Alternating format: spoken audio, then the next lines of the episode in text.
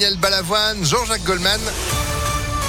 La météo, on n'en peut plus d'avoir chaud. Et puis l'info, Sandrine Ollier, bonjour. Bonjour Phil, bonjour à tous. On commence avec un point trafic. Oui, on a 7 km de bouchons actuellement entre Tapona et Saint-Georges de Renins sur l'Assis. L'autoroute est coupée à hauteur de Belleville en direction de Lyon après un accident entre un poids lourd et une remorque de balisage. Ça s'est passé vers 4h20 cette nuit. Les pompiers sont toujours sur place. Le chauffeur a été grièvement blessé. 37 départements placés en vigilance par Météo France, dont 12 en alerte rouge. La canicule prend de l'ampleur. Le ministère de la Santé a activé un numéro gratuit, Canicule Info Service, et celui de l'Éducation a annoncé que les écoliers et collégiens des 12 départements en rouge, ceux du sud-ouest du pays, vont pouvoir rester chez eux aujourd'hui. Et aujourd'hui, à Lyon, les températures vont encore augmenter jusqu'à 36 degrés prévus cet après-midi, ce qui entraîne une nouvelle hausse des niveaux d'ozone, un gaz néfaste pour la santé. Il provient de la combinaison des fortes chaleurs et des émissions humaines, transport routier, industrie, agriculture. Didier Chapuis, directeur territorial à Atmo Auvergne-Rhône-Alpes. Il se forme sous l'action du rayonnement solaire quand il fait très chaud. C'est-à-dire que l'ozone, c'est pas un polluant qui sort d'un pot d'échappement ou de la cheminée d'une usine.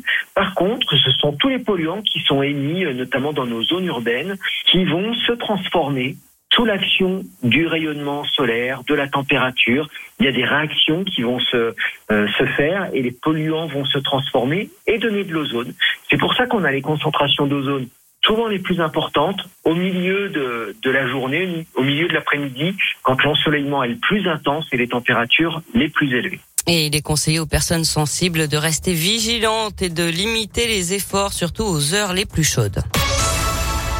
Dans l'actualité également, un incendie dans un appartement à Vaux-en-Velin cette nuit. C'était vers 5h30. Il s'est déclaré au deuxième étage d'un immeuble qui en compte 10, situé chemin de la ferme. Le feu est désormais éteint. Le bilan est toujours en cours. Les suites de l'affaire Martin Sauton, le maire de Tizy-les-Bourgs qui avait organisé des soirées alcoolisées chez lui en décembre dernier avec des mineurs d'un foyer de sa commune. Il leur avait laissé conduire la voiture parce qu'il avait trop bu pour prendre le volant. Il était convoqué hier au tribunal de Villefranche.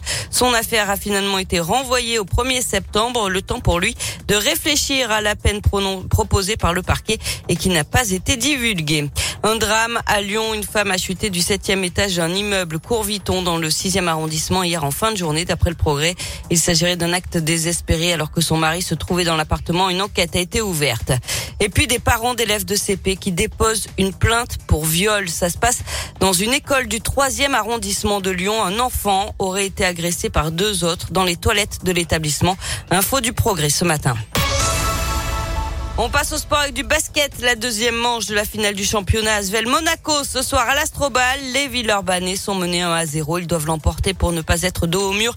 Coup d'envoi à 20h30. Et puis en foot, les calendriers des matchs de Ligue 1 et de Ligue 2 dévoilés aujourd'hui. On attend de connaître les dates des matchs au LPSG, de l'Olympiaco avec la réception de Marseille ou du seul derby de l'année contre Clermont-Ferrand. Puisqu'on le rappelle, la Saint-Etienne sera en Ligue 2 la saison prochaine.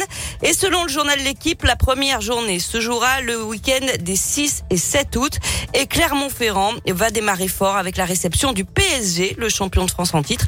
Le démarrage sera plus facile pour l'OL, en tout cas sur le papier, qui devrait accueillir un promu l'AC Ajaccio à l'OL Stadium. Eh ben c'est noté. Merci beaucoup Sandrine pour l'actu.